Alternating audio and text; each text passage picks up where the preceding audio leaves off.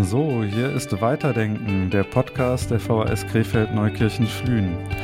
Heute haben wir Eckhard Prehn, den Geschäftsführer der Wirtschaftsförderung Krefeld und Dezernent für Wirtschaft und Digitalisierung Internationales zu Gast. Wenn er nicht gerade für die Stadt Krefeld unterwegs ist, ist er leidenschaftlicher Groundhopper. Was der Geschäftsführer der Wirtschaftsförderung Krefeld macht und was ein Groundhopper ist, klären wir in den nächsten 60 Minuten. Lieber Eckart, herzlich willkommen in unserem schönen, kleinen, flauschigen Podcast. Ja, herzlichen Dank. Freue mich, dass ich hier bin. Ja, lieber Eckart, zum Warm-up, damit ich die Leute ein bisschen besser kennenlernen können, haben wir so ein paar schnelle Fragen, die wir dir stellen. Die erste Frage ist Alter. 56, Jahrgang 1967. Lieblingsgetränk. Im Sommer am liebsten ein alkoholfreies Weizenbier, im Winter gerne ein Glühwein auf dem Weihnachtsmarkt. Aha. Und das Lieblingsessen? Ja, ich bin italienisch orientiert und esse sehr gern Saltimbocca alla Romana. Ja, das schmeckt auch sehr gut, das kann ich mir gut vorstellen. Dann, hast du ein Lieblingsbuch oder Lieblingsbücher? Du bist ja auch ein Mensch, der sich gerne äh, in viele Dinge einliest. Absolut. Ich äh, lese gerne alles, was mit moderner Geschichte und mit fremden Ländern und Sprachen zu tun hat. Lese auch gerne Reiseführer und natürlich auch gerne etwas über Fußball. Über Fußball, genau. Darüber werden wir noch sprechen. Genau. Dann, ähm, was hörst du gerne? Hast du eine Lieblingsplatte oder eine Lieblingsband, wo du sagen würdest, äh, da würde ich auf jedes Konzert gehen? Oder ich habe eine Lieblingsplatte. Bei der Sängerin kann ich leider nicht mehr auf das Konzert gehen. Die Lieblingsplatte ist Back to Black von Amy Winehouse. Ah, Back to Black, okay. Auch da bist du für Überraschungen gut. Dann, äh, was wäre sein Lieblingsfilm oder gibt es eine Lieblingsserie, wo du sagst, das ist das, was ich mir immer wieder nochmal anschauen kann? Also bei Serien bin ich auch sehr stark englisch orientiert und habe sämtliche Folgen von Downton Abbey gesehen, sämtliche Folgen von The Crown äh, Downton Abbey sogar doppelt. Okay, ja, das ist aber ja ein Laster, das du mit vielen teilst. Also von daher, also sehr Insbesondere british. mit meiner Frau und insofern äh, gibt es da überhaupt keine Schwierigkeiten. Ah, sehr gut, ja. So, dann habe ich immer natürlich noch eine Spezialfrage, weil wir sind ja hier in der Volkshochschule, wo wir das Ganze aufzeichnen. Wann warst du zum ersten Mal in einer Volkshochschule? Also zweifellos schon in den 1980er Jahren. Ich weiß, dass ich ab äh, 1989 äh, erstmals Niederländisch gelernt habe und zwar auch in einer Volkshochschule. Hier in Krefeld in der Volkshochschule war ich relativ bald dann auch schon nach meinem Umzug hierher. Also das war sicherlich schon im Herbst 2006. Ah, okay, also ein fleißiger Volkshochschulgänger Definitiv. und äh, nicht nur das, da werden wir noch drauf kommen. Ähm, aber witzigerweise ist auch mein erster Volkshochschulkurs ein Niederländischkurs gewesen. Das also ist wunderbar zu hören. Ja. Was verbindest du denn mit dem Begriff Volkshochschule, wenn man, wenn man ihn dir so nennen würde? Also ich ganz persönlich verbinde damit nicht zuletzt äh, meinen schönsten und auch langjährigsten äh, studentischen Nebenjob. Ich war nämlich während meines Studiums immerhin sechs Jahre Kursleiter für Italienisch an der Volkshochschule in Duisburg. Ah ja, das ist natürlich hervorragend. Also das ist jetzt, da kriegst du schon mal sechs Pluspunkte jetzt Danke. für diese Einstiegsfragen. Bessere Werbung gibt es nicht und den Duisburger Kollegen sei es gegönnt. So. Genau, also für Italienisch. Äh, da müssen wir nachher nochmal nachhaken, wie das zustande gekommen ja, ist. Ja, gerne. Genau. Mhm. Aber vorher würde ich gerne nochmal äh, vorstellen, was du beruflich hier eigentlich machst, denn du hast ja für die, äh, für die Stadt Krefeld eine doch recht zentrale Funktion, eine wichtige Funktion. Ähm, ich habe es ja eben vorgelesen, du bist, glaube ich, der einzige Dezernent, der so einen Doppeltitel hat. Ja. Also du bist also Geschäftsführer zum einen, was ja auf eine andere Rechtsform hindeutet, und dann eben Dezernent für Wirtschaft, Digitalisierung und Internationales. Das ist ja nicht gerade ein kleines Feld, auf dem du dich bewegst. Und deswegen würde ich dich gerne fragen, wenn du jetzt mit jemandem in der Straßenbahn fahren würdest, zu einem Fußballspiel mhm. beispielsweise, mhm. und der würde dich fragen, was machst du? Wie würdest du dem das in ein paar einfachen Sätzen erklären? Ja, also das Wichtigste ist, glaube ich, dass ich äh, Krefelder Unternehmen bei allen Anliegen rund um den Wirtschaftsstandort Krefeld unterstütze. Selbstverständlich tue ich das nicht alleine, sondern gemeinsam mit einem sehr guten und kompetenten Team, sowohl in den beiden GmbHs als auch im Dezernat. Und im Dezernat kommt natürlich seit einiger Zeit auch noch äh, der Bereich der Digitalisierung hinzu. Das ist äh, bei uns natürlich in erster Linie die Entwicklung Krefelds zur Smart City, also zur intelligenten Stadt. Mit digitalen Methoden. Das ist eben auch ein ganz äh, wichtiger Bereich. Und der Bereich Internationales, der umschreibt eben, dass ich sowohl die Stadt Krefeld als auch den Wirtschaftsstandort eben nicht nur im Inland, sondern auch im Ausland repräsentiere, auch mit vielen internationalen Projekten. Und da hatte ich vor kurzem auch noch die Freude, äh, in Vertretung unseres Oberbürgermeisters das sogenannte Europadiplom für die Stadt Krefeld als Anerkennung für unsere umfangreichen europäischen Aktivitäten im Europarat in Straßburg in Empfang nehmen zu dürfen. Aha, wann war das jetzt? Das war Ende Juni, also das ist noch gar nicht so lange her und äh, da sind wir also zu äh, dritt dann äh, für zwei Tage in Straßburg gewesen und waren dann also in diesem geschichtsträchtigen Gebäude des Europarats. Ah ja, das ist natürlich eine große Ehre, wenn man dahin Unbedingt, ja. Genau. So, dann bist du ja auch relativ viel äh, unterwegs, auf, äh, auch in der Welt. Äh, was war denn so das weiteste äh, Reiseziel, was du mal für die Stadt Krefeld angesteuert hast? Ja, also für die Stadt Krefeld äh, ist das tatsächlich noch gar nicht so lange her. Ähm, das war das weiteste Ziel. Das war sie allein deshalb, weil es wirklich der weiteste Flug ist, den man momentan aus Deutschland heraus überhaupt machen kann. Nämlich, wenn man sich am Frankfurter Flughafen ins Flugzeug setzt und dann fast 14 Stunden nach Buenos Aires fliegt. Wir sind also in Argentinien gewesen, jetzt im April 23. Und zwar aufgrund äh, der kulturellen ähm, Affinität zwischen Mar del Plata am Atlantik Atlantik und Krefeld rund um das Thema Tango und Bandoneon. Das war zumindest der Ausgangspunkt. Das Ganze hat jetzt aber auch andere Komponenten bekommen. Wir haben auch äh, im wirtschaftlichen Bereich und im Bildungsbereich äh, da einen intensiven Austausch gehabt und äh, das war eine ganz tolle Reise. Das war in der Tat das weiteste. Nicht sehr viel näher liegen allerdings auch die Reiseziele Japan und China, wo ich äh, insgesamt äh, fünfmal gewesen bin für die Stadt Krefeld in den Jahren 2012 bis 2018. Ah ja, also da kommt dann schon einiges zusammen im Jahr. Genau. Ja. Vielleicht noch als kleine Erklärung für die geneigten Zuhörer an den digitalen Empfängern. Ähm, also das Bandonion ist ja ein wichtiges Instrument für den Tango, aber was ja viele nicht wissen, ist, dass das aus Krefeld kommt. Das ist also In der Tat, Bandonion klingt auch so schön spanisch, aber es geht tatsächlich auf den urdeutschen Namen, Nachnamen Band zurück, nämlich Heinrich Band, der im Jahr 1821 in Krefeld geboren wurde und zwar damit äh, genau 100 Jahre vor Astor Piazzolla, einem der berühmtesten Interpreten des Tango mit dem Instrument Bandoneon, geboren 1900 1921 in Mar del Plata und das hat eben im Jahr 2021 äh, zur Aufnahme dieses Kontaktes eben in die äh, argentinische Hafenstadt geführt und dann tatsächlich zwei Jahre später, also dieses Jahr im April, zum ersten Besuch einer Krefelder Delegation dort. Ja, dann haben wir also etwas Lateinamerikanisches hier in, in, in Krefeld, also einen Hauch genau. von lateinamerikanischen Rhythmus. Definitiv. Und wir hatten ja in den letzten Wochen auch noch zwei sehr schöne Veranstaltungen. Zum einen Ende Mai im Theater mit äh, der herausragenden Ballettaufführung Seideband Bandoneon und ähm, dann auch der äh, Verleihung des Bandoneon-Preises an Omar Massa aus Argentinien und ähm, das Ganze unter Begleitung des argentinischen Botschafters. Und dann eine Woche später das äh, maßgeblich von uns vom Wirtschaftsdezernat organisierte ähm, ja, äh, Gedenken an äh, Astor Piazzolla in der Kulturfabrik äh, mit anschließender Tango-Aufführung und äh, Tango zum Mitmachen.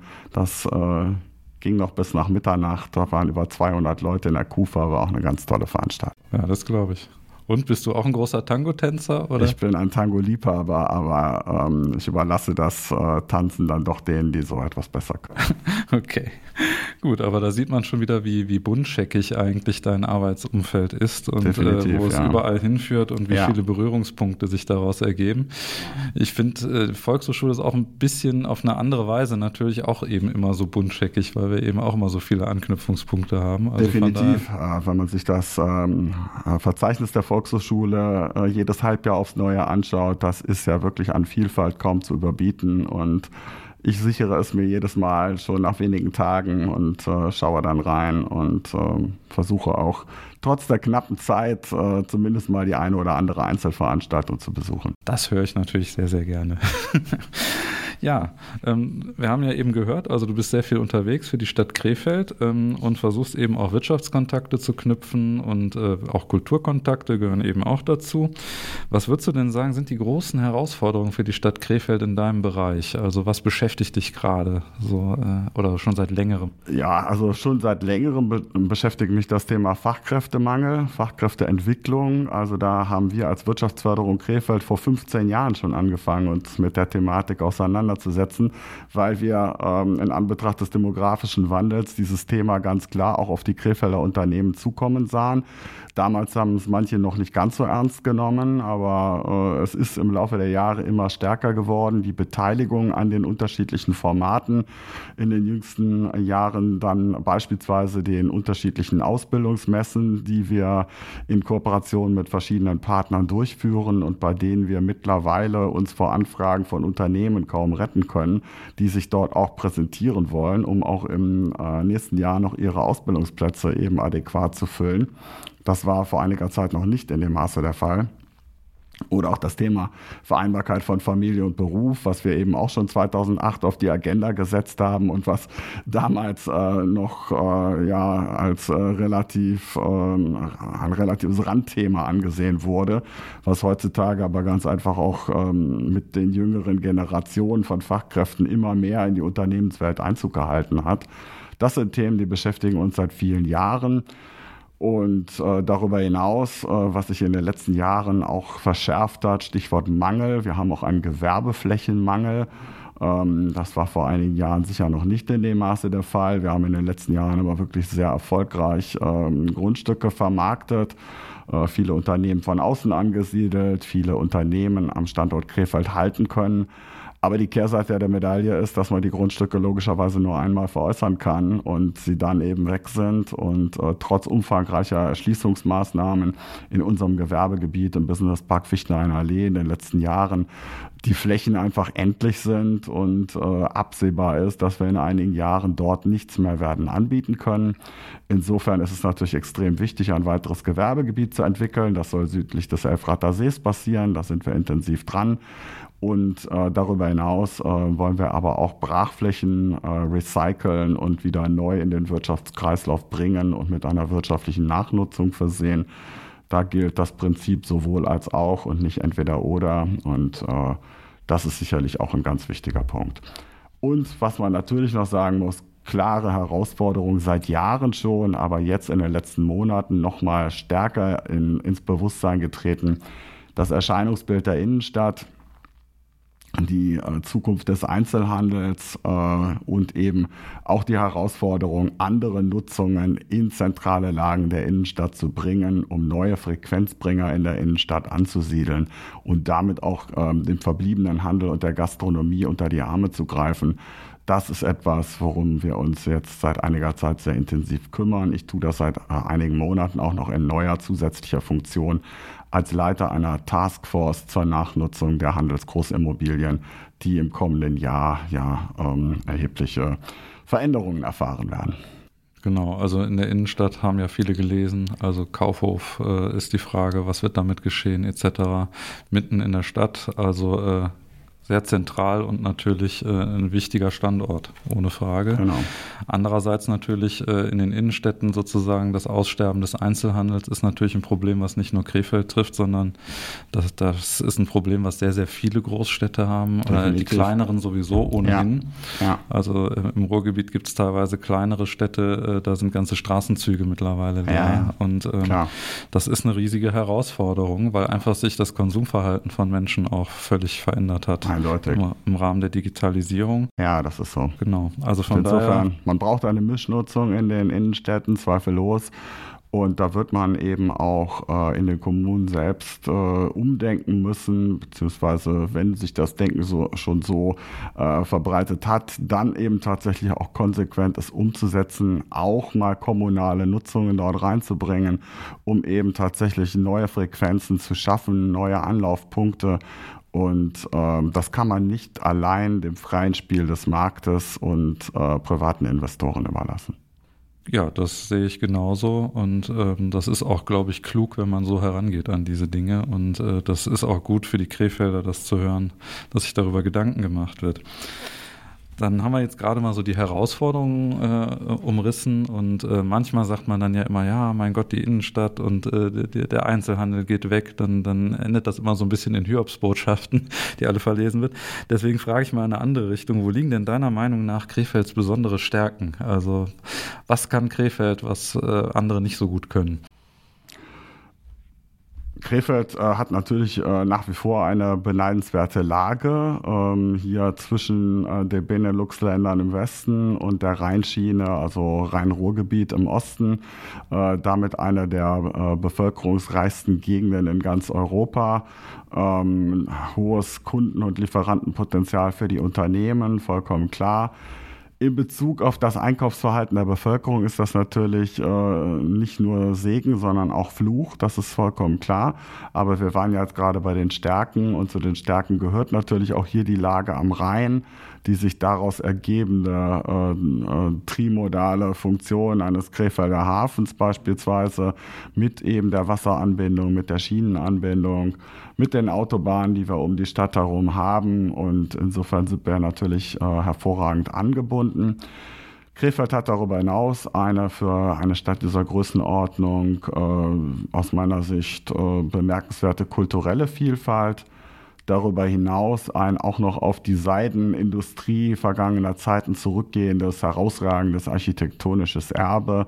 Ich sage nur Bauhaus und äh, Mies van der Rohe, äh, Haus Lange, Haus Esters etc. Und insofern äh, ja, kann man sich durchaus auch selbstbewusst als äh, Bauhausstadt am Rhein verstehen. Und äh, in äh, dieser Weise habe ich die Stadt Krefeld auch ähm, vor kurzem im Europarat in Straßburg vorgestellt und kann nur sagen, dass das sehr gut angekommen ist. Ja, das kann ich nachvollziehen. Also wenn man hier mit offenen Augen durch die Stadtteile geht, sieht man immer wieder ganz tolle Gebäude, auch in einem sehr guten Zustand und äh, unterschiedliche architektonische Stile. Das stimmt. Das ist vielleicht, wenn man nur auf die Innenstadt schaut, wird einem das nicht so bewusst. Man muss halt äh, mal ein bisschen durch die Stadtteile flanieren, sage ich immer. Das genau, aber ich meine, selbst in der Innenstadt sollte man mit offenen Augen durch die Straßen gehen und sich nicht ausschließlich vor den Hiobsbotschaften dominieren lassen. Wir haben auch in der Innenstadt aktuell wieder wieder einige äh, Ansiedlungen. Wir haben etliche Investoren von außerhalb, die recht viel Geld in Krefeld investieren. Stichworte Zillenbachhaus bzw. Login an der Friedrichstraße, Ecke St. Antonstraße. Äh, darüber hinaus äh, Revitalisierung von Ed Bröckske an der Marktstraße zwei große neue Projekte südlich des Hauptbahnhofes, ähm, bei denen eben auch äh, über 700 Arbeitsplätze im unmittelbaren äh, Umfeld der City angesiedelt werden. Also insofern äh, ist da für die wirklich äh, kurzfristige Zukunft auch einiges an Kaufkraftzufluss wieder zu erwarten. Und ich denke, wir werden äh, auch, ähm, was die Hiobsbotschaften angeht, äh, diese eher als Chance jetzt verstehen ändern können wir es sowieso nicht mehr. Und äh, spätestens, wenn das der Fall ist, äh, hat man eigentlich gar keine andere Wahl und man sollte das jetzt positiv aufgreifen und auch das zur Chance werden lassen. Und da bin ich ganz guter Dinge.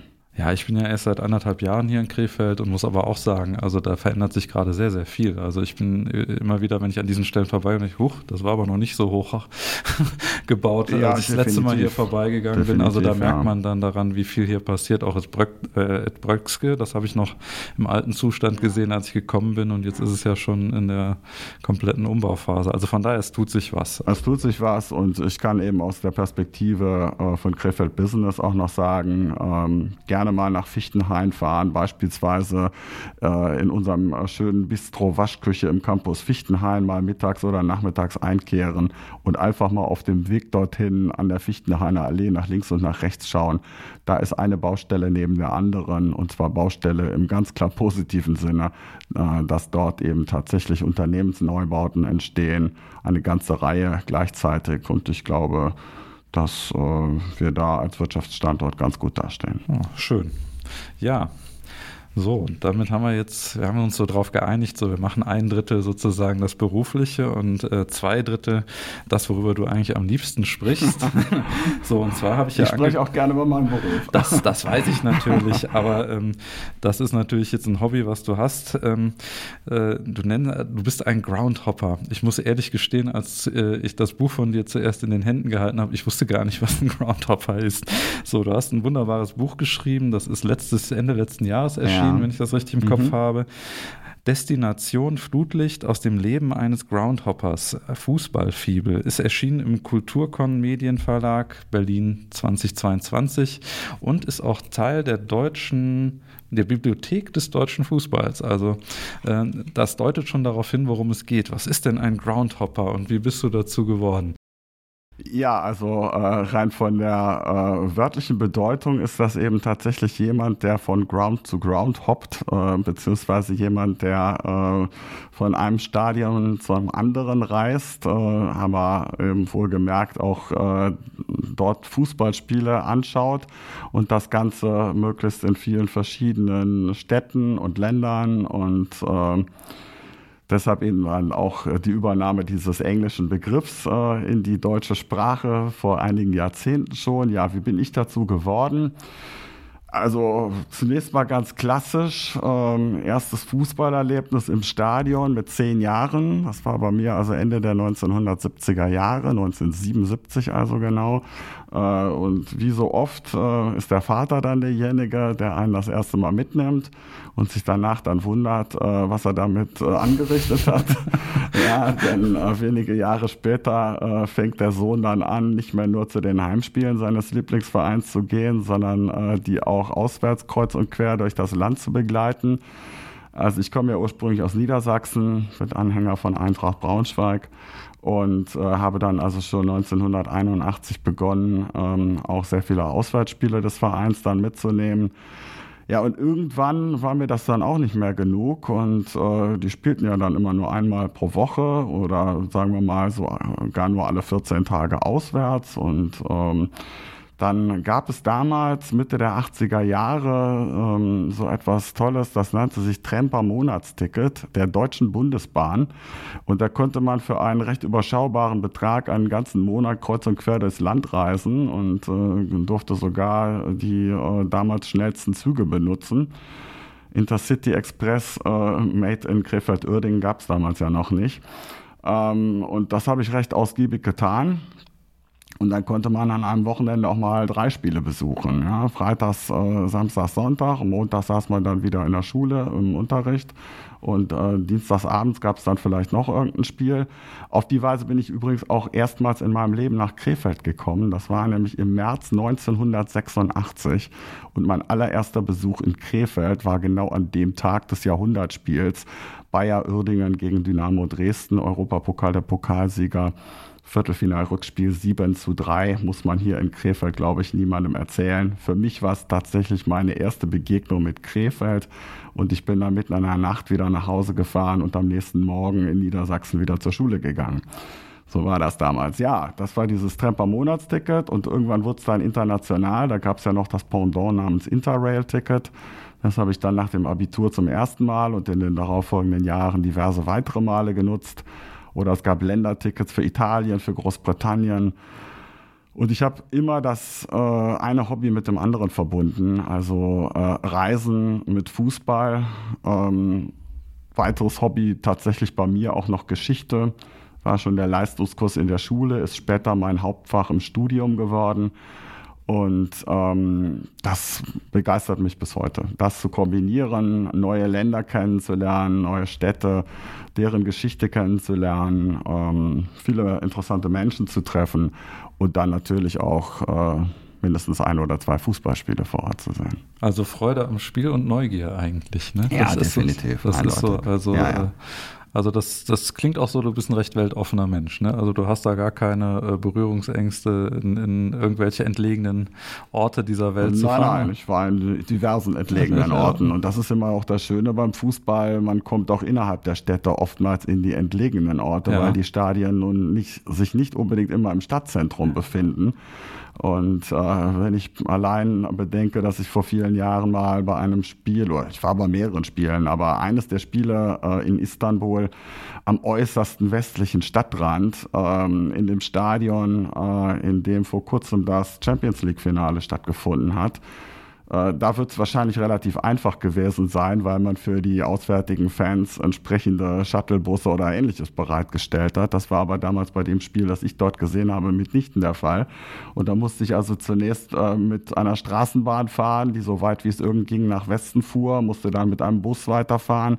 Und das reichte dann aber immer noch nicht. Und da musste ich äh, die letzte halbe Stunde noch zu Fuß laufen in der einsetzenden Dämmerung äh, und dann irgendwann dieses Stadion erreichen. Und das ist halt äh, etwas, was ich auch äh, anderswo erlebt habe, dass die Fußballstadien teilweise an der äußersten Peripherie der Städte liegen. Das war in Buenos Aires der Fall, in Santiago de Chile. Ich habe 1993 eine ausgiebige Südamerika-Reise gemacht und bin also auch in diese Länder gekommen und ähm, habe mir dann natürlich auch Spiele der dortigen Vereine angesehen. Ja, also liebe ZuhörerInnen, ähm, wenn Sie mal Tipps für den ÖPNV in irgendwelchen Städten brauchen, in entlegene Gegenden, Herr Prehn steht zur Verfügung, so wie ich das sehe. Das ist ja schon auch äh, immer eine Leistung, sich sozusagen in jeder Stadt zurechtzufinden. Das ist ja auch oft sprachlich eine Barriere. Wie viele Sprachen sprichst du eigentlich? Ja, gut, äh, es sind einige in der Tat. Ich habe Englisch und Französisch in der Schule gelernt. Ähm, ich habe äh, später dann zunächst autodidaktisch Italienisch und äh, Spanisch gelernt. Ich habe Niederländisch an der Volkshochschule gelernt. Italienisch war eines meiner Studienfächer dann. Insofern ist das heutzutage neben Englisch auch die Sprache, die ich zweifellos am besten beherrsche. Aber das Spanische habe ich äh, insbesondere dann immer wieder aktiviert, wenn dann solche Reisen anstanden. Und ich kann nur sagen, es war zwingend erforderlich, am äußersten Stadtrand von Santiago oder auch in Asunción in Paraguay. Ähm, da spricht kein Mensch Englisch und äh, da ist es äh, zwingend erforderlich, die Landessprache zu sprechen. Ansonsten äh, wäre dringend davon abzuraten, mit irgendwelchen dubiosen Bussen an, an den äußersten Stadtrand zu fahren, um sich beispielsweise ein Spiel von Colo Colo Santiago anzusehen das äh, ist schon sehr vorteilhaft mit äh, der Landessprache. Ja, und nutzt ihr natürlich auch im Beruf. Also als Dezernent für Internationales ist das ja ein richtiger Vorteil, wenn man eben so viele Sprachen spricht. Das, das ist, ist, ja ein großer Türöffner. So. Ja, ja, zweifellos, ja. Und wenn man sie nicht spricht, es gibt wunderbare Sprachkurse bei der Volkshochschule, auch hier in Krefeld. Definitiv. Genau. ja, ähm, du hast ja schon erwähnt, jetzt sind ja schon so ein paar Orte gefallen. Da ist ja klar geworden, dass du ziemlich weit schon gereist bist für den Fußball. Wie viele Stadien hast du denn eigentlich inzwischen besucht? Also nur damit die Leute mal eine Vorstellung davon bekommen, worüber wir hier reden. Ja, also es sind äh, knapp 400 verschiedene Stadien in aller Welt gewesen bisher. 400, ja, das ist schon einiges. Ja. Ja. Ähm, wie viele Länder hast du dabei bereist? Weißt du das ungefähr? Ja, ich weiß es tatsächlich sogar genau. Also ähm, die meisten äh, Fußballfans oder insbesondere so die etwas extremeren und Groundhopper, die haben auch so einen gewissen Hang zu Statistik. Und ich habe zum Glück damals sehr früh begonnen, eine derartige zu führen. Insofern äh, ist die auch, glaube ich, tatsächlich vollständig und zuverlässig. Und äh, ich bringe es jetzt äh, seit kurzem auf immerhin 47 verschiedene Länder, in denen ich Fußballspiele gesehen habe. Als letztes ist im Februar noch Malta hinzugekommen. Ja, war übrigens auch ein schöner Aufenthalt dort über Karneval. Über Karneval, ah, okay. Gut, bist du quasi ähm, geflohen und hast deinem Hobby gefrönt. Auch fliehen will ich es jetzt nicht nennen, aber ich hatte halt eine gute Chance, äh, in den Tagen dort hinzureisen und äh, sowohl die Flüge als auch der Spielplan dort kamen dem sehr entgegen. Das Wetter hat dann auch noch mitgespielt. Insofern habe ich, glaube ich, alles richtig gemacht. Ja gut, als gebürtiger Niedersachse bist du ja da nicht so in der Pflicht, was ja den rheinischen Karneval Ja, was den rheinischen Karneval angeht, nicht. Wobei man sagen muss, äh, meine Heimatstadt Braunschweig hat immerhin den größten Karnevalsumzug in Norddeutschland. Stimmt, ne? Den größten größten, ja, genau. Ja, also, wird jedes Jahr über mehrere Stunden im norddeutschen Fernsehen übertragen. Ja, insofern passt das ja umso besser. genau. genau, aber äh, das ist natürlich schon einiges. 47 Länder, also das ist schon ähm, ganz schön viel. Also äh, wenn du dann aber, ich habe das mal so richtig gesehen, du warst, glaube ich, fast auf jedem Kontinent. Australien fehlt? Australien fehlt mir tatsächlich noch. Äh, also dahin habe ich es noch nie geschafft. Ansonsten bin ich tatsächlich auf allen Kontinenten gewesen. Ja, und äh, du hast ja eben schon mal gesagt, das führt dich an die entlegensten Ecken und du gehst ja jetzt mhm. auch nicht nur in hochklassige Spiele, wenn ich das richtig Na. gelesen habe, Na. sondern du gehst auch gerne mal zu einem Zweit- oder Drittligaspiel. Also äh, also wie, mein wie, eigener Verein hat über so? Jahrzehnte nur in der zweiten und dritten Liga gespielt. Insofern verbietet sich da auch im Ausland natürlich jegliche Überheblichkeit gegenüber Zweit- und Drittligisten. Äh, ich muss sagen, häufig ist das sogar der wesentlich authentischere Fußball. Ich gehe gerade in den größeren Ländern Europas gerne zu entweder unterklassigen Spielen oder zu den nicht äh, unbedingt international spielenden Teams der jeweiligen ersten Liga. Äh, da ist es oftmals noch wesentlich bodenständiger und ähm, für meine Begriffe sympathischer. Stimmt, du hast geschrieben, dass äh, Authentizität für dich eigentlich das Wichtigste ist am Fußball. Was macht das für dich aus beim Fußball? Wie würdest du das umschreiben?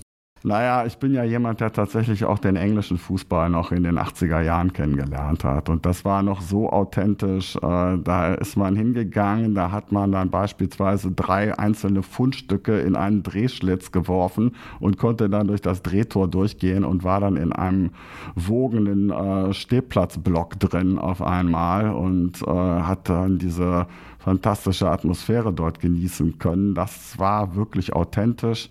Für meine Begriffe hat gerade der englische Fußball im Gefolge der großen Unglücke, insbesondere Hillsborough, Sheffield 1989 ähm, und der Abschaffung von Stehplätzen sehr stark an Authentizität eingebüßt.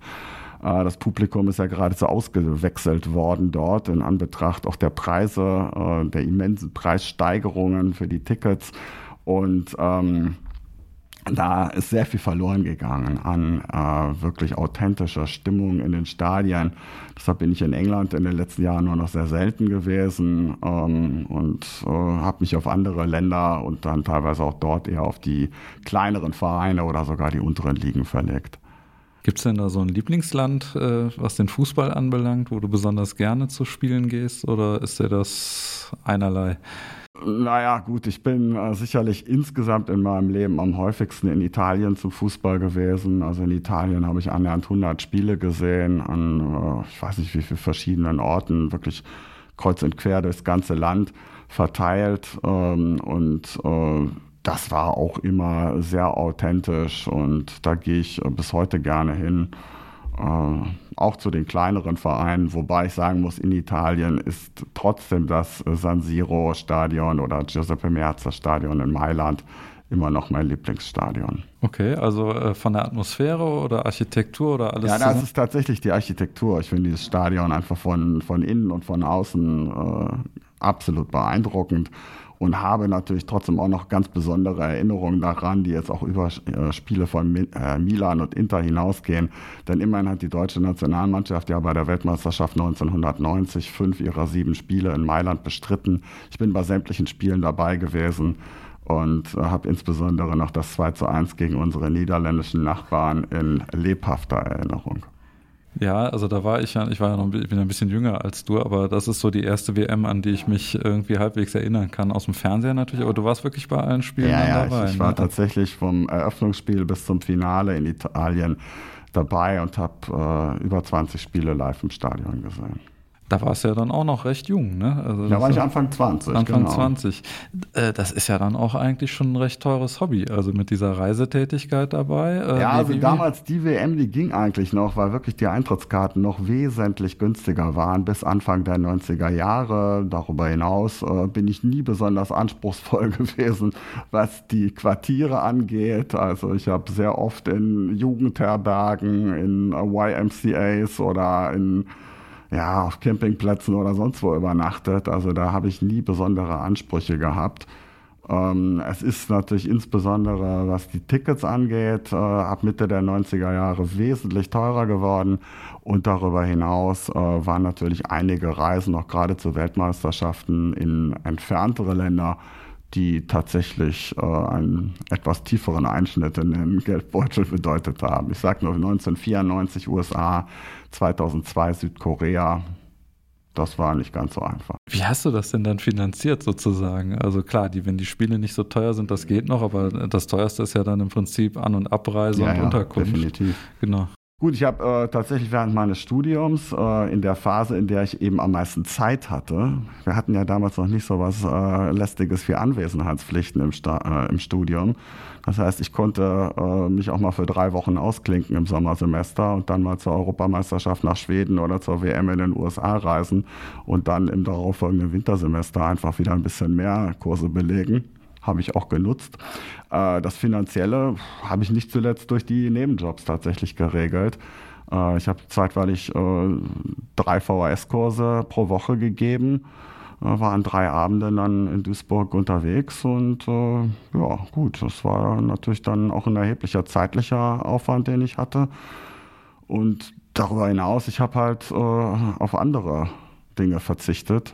Ich habe erst mit Anfang 30 äh, mir das erste Mal in meinem Leben ein Auto gekauft. Ah, okay. Ja, gut. Aber äh, dafür gab es ja eben diese tollen Bahntickets. So noch, ne? Also wenn jemand genau. von der Deutschen Bahn zuhört, bitte nochmal das äh, Tramper-Ticket, das wäre doch nochmal eine Überlegung wert. Das oder? könnte man nochmal einführen, ja. Ja, genau. Ja, genau. Also genau. wenn Sie zuhören, denken Sie mal drüber nach. Herzlich gerne. genau. Ja, aber es ist ja auch schön zu hören, dass sozusagen man mit Bildung sozusagen noch schönere Hobbys finanzieren kann, zumal ja. wenn es dann bei der VHS passiert ja, ist. Absolut. So, aber ähm, das zeigt ja auch, dass du da schon relativ konsequent auch dein, dein Privatleben darauf aus ausgerichtet hast, ist das, also, das ist ja auch zeitintensiv. Ähm, ja, das, das ist, ist, durchaus äh, zeitintensiv, ja. Ähm, ist das nicht manchmal auch schwierig, sozusagen Familie, Groundhopping, Beruf, alles unter einen Hut zu kriegen? Ja, gut. Äh, ich bin jetzt äh, seit äh, mittlerweile über 25 Jahren mit meiner Frau zusammen und äh, das ist klar, dass ich äh, seit dem Zeitpunkt mehr Kompromisse machen musste, als das vorher der Fall war. Das ist einfach so. Ja, aber das ist ja auch äh, sehr schön und macht, macht man dann ja auch gerne. Ähm, aber solange das eben nicht der Fall war, äh, hatte ich da deutlich mehr äh, Möglichkeiten, einfach so nach meinem eigenen Zeitplan zu leben. Und das habe ich lange Zeit auch tatsächlich sehr intensiv ausgenutzt. Ja, du schreibst auch in deinem Buch, dass es also so richtige Hardcore-Kollegen gibt, die also da ihr, ihr ganzes Leben quasi nach ausrichten. Ne? Also ja, diese, dieser Groundhopper-Szene. Ja, die gibt es durchaus, ja. Absolut. Es gibt Leute, die ähm, richten ihre Jobwahl ganz klar darauf aus und äh, auch ihr Privatleben. Und da muss ich sagen, das äh, ging mir dann ganz klar zu weit. Äh, ich wollte einen interessanten Job haben, den habe ich. Ich wollte Familie haben, die habe ich ebenfalls. Und insofern muss man vielleicht dann noch etwas äh, besseres äh, Zeitmanagement an den Tag legen, ja. Um das andere trotzdem noch irgendwie aufrechterhalten zu können. Ja, das merkt man auch deinem Buch an. Also wie du das so schilderst, wie du das so machst, da merkt man, da ist jemand sehr durchstrukturiert und sehr gut organisiert. Und ähm, man hat so den Eindruck, man kann dich eigentlich in jedem Land mit dem Fallschirm abwerfen, du kommst schon durch. Also das ja, gut, ich meine, ich muss natürlich dazu sagen, ich habe auch Länder erlebt, da ist es mir schwerer gefallen, da durchzukommen als anderswo. Also als ich 2002 in Südkorea angekommen bin und dann den Flughafen und dann per Zug die Hauptstadt Seoul verlassen hatte und in einer für mich zu zunächst völlig unbekannten Stadt namens Daejeon ankam wahrscheinlich auch falsch ausgesprochen, und dort nach meinem Hotel gesucht habe. Also das war schon eine grenzwertige Erfahrung, denn ich konnte also die Schriftzeichen dort überhaupt nicht lesen. Die Leute dort sprachen überhaupt kein Englisch. Und ich hatte zum Glück, das waren ja so die Zeiten, in denen das Internet dann immerhin schon seit einigen Jahren existierte und ich dann, dann tatsächlich die Quartiere über Internet gebucht hatte. Ich bin mit ausgedruckten Fotos der Hotels durch die Gegend gegangen, habe hab die den Leuten unter die Nase gehalten und und habe dann beim vierten oder fünften Glück gehabt, dass der das irgendwie kannte und mich dann dahin geführt hat. Äh, also ja, insofern, ich bin klargekommen irgendwie, aber ähm, das war beispielsweise mal so ein Land, in dem mir auch meine Sprachkenntnisse gar nicht mehr geholfen ja. haben. Also auch so ein, zum ersten Mal wahrscheinlich so ein Gefühl völliger Fremdheit, oder? So, so, ja, also so extrem hatte ich es tatsächlich bis dahin noch nie erlebt, ja. ja. ja. das ist also, ich war auch mal in Asien und wenn man da noch nicht mal ein Straßenschild lesen kann oder einem das irgendwas sagt, das ist nochmal was anderes. Also das ist. Das ist wirklich so. Ja, ja. Das hatte ich nicht in dem Maße erwartet, muss ich sagen. Also gerade in ein Land, das eine Weltmeisterschaft austrägt und in dem äh, dann, wie gesagt, wir reden vom Jahr 2002, ich weiß nicht, wie sich das heute entwickelt hat, aber die äh, Englischsprachkenntnisse der Einheimischen waren äh, sehr überschaubar. Ja, und dann muss man mit Händen und Füßen dann manchmal arbeiten. Ganz ne? genau. Vielleicht noch, äh, das ist ja eine ganz witzige Geschichte. Also äh, wir hatten ja gerade darüber gesprochen, dass das ja auch alles immer finanziert werden muss. Mhm. Da hast du dir ja was ganz Besonderes ausgedacht bei der WM in Südkorea und Japan. Ja, in der Tat. Also da habe ich zunächst tatsächlich gedacht, das äh, wird äh, unmöglich, dorthin zu fahren. Ich hatte zunächst also hauptsächlich den Spielort Japan äh, im, äh, im Blick gehabt. Und Japan galt ja damals schon als das teuerste Land der Welt. Und ähm, ich wusste das auch von einem früheren Studienkollegen sehr gut. Und da habe ich gedacht, naja, also jetzt wird die Serie der Weltmeisterschaften wohl, wohl abreißen, die ich hier besucht habe. Und dann habe ich gedacht, okay, Südkorea wäre vielleicht eher machbar. Und dann habe ich tatsächlich äh, die Chance gehabt, an einem Quiz im zweiten deutschen Fernsehen teilzunehmen, genau mit dem äh, Thema die Geschichte der Fußball-Weltmeisterschaften. Und da habe ich dann also das äh, notwendige Kleingeld verdient, um mir die Tour nach Südkorea dann doch leisten zu können. Das heißt also, man kann dich auch gerne mal zur Rate ziehen, wenn es um irgendwelche Weltmeister-Spielergebnisse geht. Also die könntest du einem wahrscheinlich so sagen. Ne? also sicherlich auch heute noch eine ganze Menge davon, aber äh, ich muss sagen, äh, wenn ich mich damals nicht sehr intensiv darauf vorbereitet hätte, dann ähm, wäre das trotzdem nichts geworden, denn die äh, haben Fragen gestellt, die gingen schon verdammt in die Tiefe. Und okay. das hat zum Glück trotzdem noch gerade so eben funktioniert. Ich finde das nur witzig. Äh, die meisten Leute gehen in so eine Quizshow, damit sie mal im Fernsehen sind. Du gehst dahin, um Fußballspiele zu finanzieren. Ja, genau. Das ist auch ein interessanter Ansatz, aber ja, hat was, ja funktioniert. Das passte zum Thema. Genau. Und dann hast du ja noch in Korea quasi so einen kleinen Journalismusjob übernommen, ne, für den WDR, wenn ich ja, das richtig in der Tat. Ich habe damals äh, tatsächlich während der Weltmeisterschaft äh, als Fan äh, von der WM berichtet, sowohl über das äh, Internet, also für die Internetredaktion des WDR, als auch für die Hörfunkredaktion.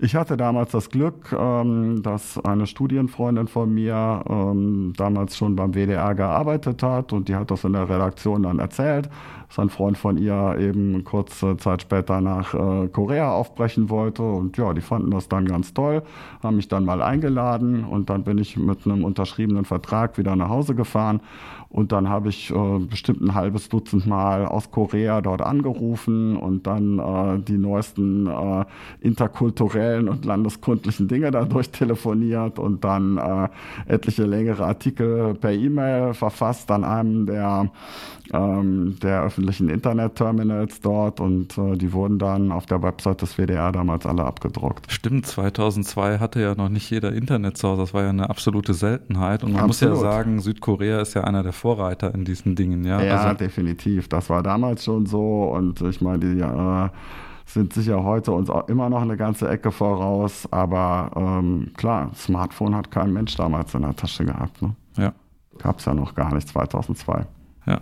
Genau, das vergisst man immer, ja. also dass das noch gar nicht so lange her ist. Definitiv. Ja, auch, genau. genau. Das gilt auch für digitales Fotografieren alles. So, alles. Also es ist so selbstverständlich ja, heute, aber das ist es eben nicht, wenn man äh, mal so über 20, 30 Jahre zurückblickt. Ich habe 2002 meine erste Digitalkamera immerhin gehabt. Die habe ich bei der Weltmeisterschaft in Korea eingeweiht. Achso, ja, ich bin erst 2005 umgestiegen. Okay. Bis dahin habe ich noch klassisch mit Film fotografiert. Ja, ja, ja, Also das ist, das ist auch witzig. Also wenn man jungen Menschen heute erklärt, Telefone mit Wahlscheibe, Wählscheibe, kennt keiner mehr. Ja, ja. Ja, oder wenn ich mit meiner Tochter mal in den Keller runtergehe und da noch Diakästen stehen, das ist auch wie aus einer anderen Zeit. Ja, ja so ist das. ja, ähm, In Korea, da, da hast du ja auch nochmal eine ganz spannende Erfahrung gemacht. Also du hast ja eben immer erwähnt, du, du bereist die Länder dann auch und du guckst ja, dir auch äh, die Landschaften ja, an, ja. die Städte und mhm. du, du gehst auch gerne äh, auf die normale Bevölkerung zu und versuchst mhm. da mal so ein bisschen zu schnuppern, wie ticken die so. Mhm. Und dann bist du ja tatsächlich äh, auch in diese demilitarisierte Zone nach Korea reingefahren. Also das ist sozusagen die Waffenstillstandszone zwischen richtig. Nord- und Südkorea, 155 Meilen breit und, äh, und äh, zwei Meilen tief. Und ähm, da stehen sich ja bis heute 200, äh, über zwei Millionen Soldaten bewaffnet mhm. gegenüber. Also wenn man so fragen würde, ist das so eine der Hot Zones ja, in der definitiv. Welt. Und da bist du gewesen. Da also in Panmunjom oder wie ja, ich, ich hoffe, ich spreche es richtig aus. Ich spreche es genauso aus, aber ich weiß es auch nicht. Also Kora Koreanisch habe ich nie gelernt, aber Panmunjom, ja, genau.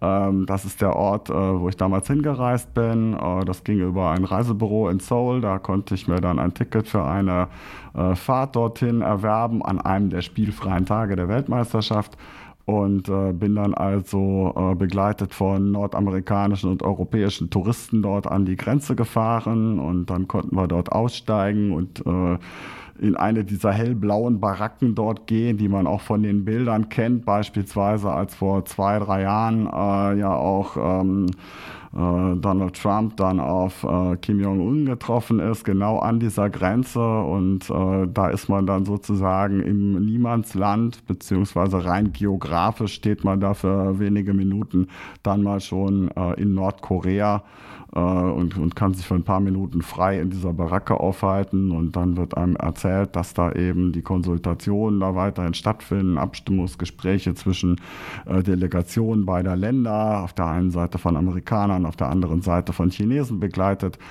Ja gut, und ich meine, das zeigt einem ja auch alles, ähm, dass der Koreakrieg 1953 ja nicht mit einem Friedensvertrag, ja. sondern nur mit einem Waffenstillstand zu Ende gegangen ist. Genau, also bis heute ungelöst, dieser heute Konflikt. Ungelöst. Und äh, man bewegt sich da im Prinzip äh, unter dem Gewehranschlag der sich gegenüberstehenden Soldaten. Ja, ne? Das ist also eine Situation, von denen es nicht so viele mehr gibt auf diesem Planeten. Nein, das Dank. ist richtig. Aber, Aber, da ich ja nun äh, nur 30 Kilometer entfernt von der innerdeutschen Grenze aufgewachsen bin, haben mich Grenzen eben immer auch schon fasziniert. Äh, also ich kenne das von früher noch sehr gut, äh, dass ich manchmal sogar bei einem Sonntagsausflug äh, in den Harz äh, auf einmal recht unvermittelt äh, vor einem Grenzzaun stand. Ja? Und ähm, insofern ist das nichts so Ungewöhnliches und ähm, auch an der Berliner Mauer habe ich oft genug gestanden in, den, in der zweiten Hälfte der 80er Jahre, bis eben zu jenem 9. November 89. Ja, also wir haben gerade über die demilitarisierte Zone in Korea gesprochen. Was viele Deutsche ja auch nicht wissen, ist, äh, dass das am stärksten verminteste Gebiet in ganz Europa mhm.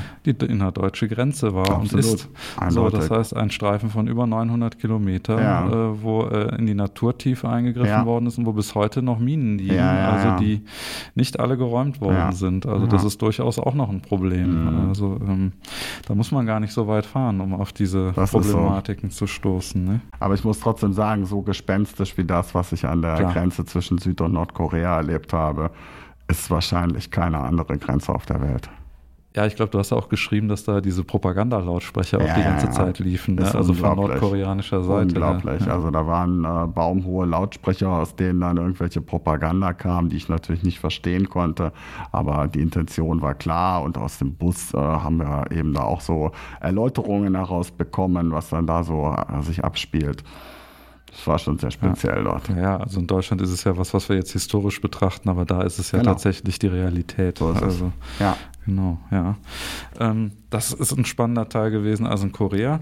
Wenn du jetzt mal so zurückblickst, was würdest du denn sagen, war vielleicht bislang das bewegendste Erlebnis in deinem Groundhopper-Dasein sozusagen? Oder wo, woran erinnerst du dich ja. gerne? Oder, oder wo ja. gab es mal sowas, wo so ein Gänsehautmoment hattest? Also, ja, also ich glaube, das verrückteste Erlebnis überhaupt war tatsächlich schon 1991 in Südafrika das war mein zweiter Besuch dort. Ich muss dazu sagen, ich habe Verwandtschaft in Südafrika. Mein Onkel ist Ende der 1960er äh, Jahre dorthin ausgewandert, hat eine Einheimische geheiratet. Also ich habe eine südafrikanische Tante und äh, war 1984 schon das erste Mal da, äh, 1991 dann zum zweiten Mal. Da war ich dann auch mehrere Wochen alleine im Land unterwegs.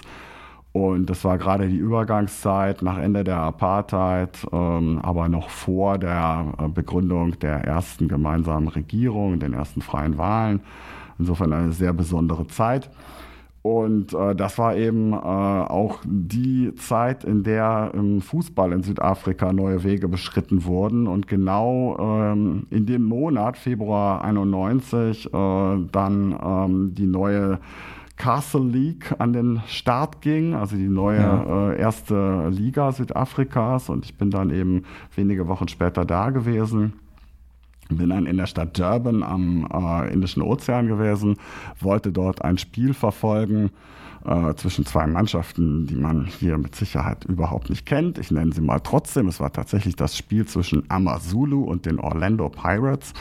Und äh, ja, da wollte ich dann unbedingt hin und ähm, dann äh, sollte das Spiel zunächst äh, eigentlich im Kings Park Stadium direkt an der Seafront stattfinden. Das ist genau an dem Ort, an dem äh, knapp 20 Jahre später Spiele der Fußball-Weltmeisterschaft 2010 stattgefunden haben. Das wäre relativ einfach gewesen, dorthin zu kommen.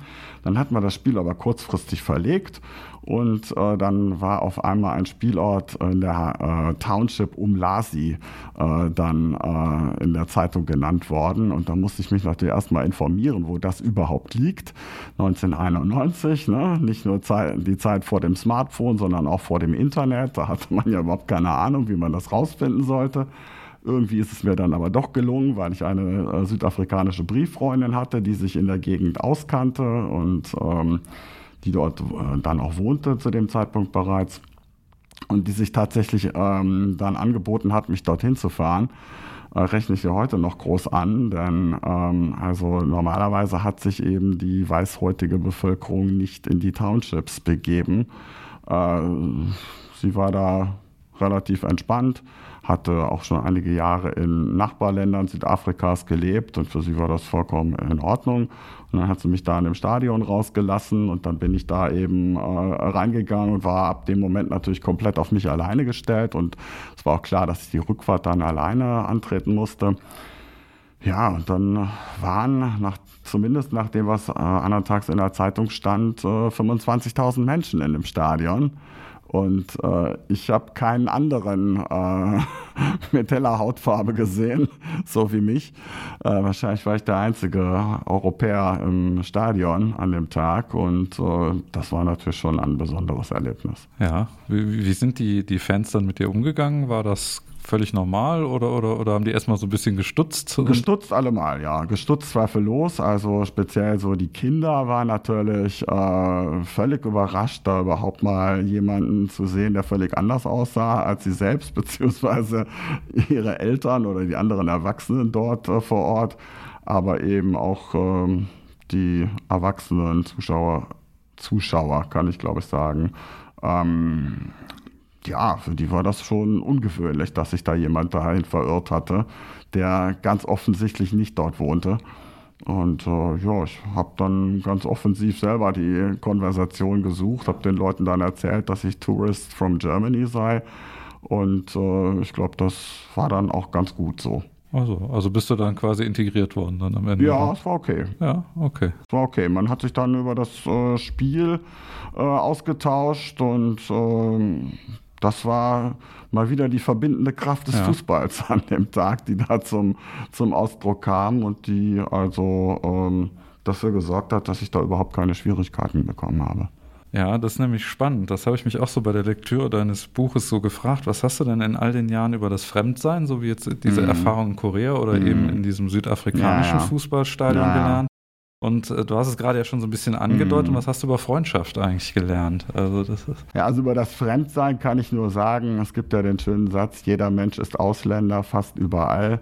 Und äh, das habe ich im Laufe der Jahre natürlich immer wieder festgestellt. Ich bin sehr, sehr oft der Ausländer gewesen und manchmal auch der Einzige und der von ganz weit her kam. Südafrika war sicherlich das extremste Erlebnis.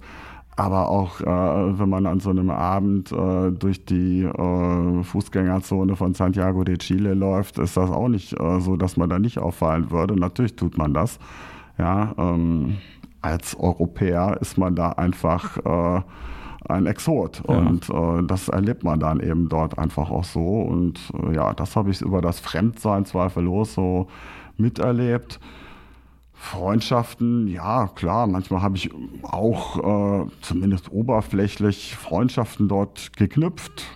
Also beispielsweise äh, war ich 1994 beim, ähm, äh, beim Afrika Cup in Tunesien und habe dort Fans aus Nigeria kennengelernt mhm. und mit denen gemeinsam auf der Tribüne gesessen, das Spiel verfolgt und äh, dann auch noch mit einem die Adressen getauscht und eine Weile noch in Verbindung gestanden.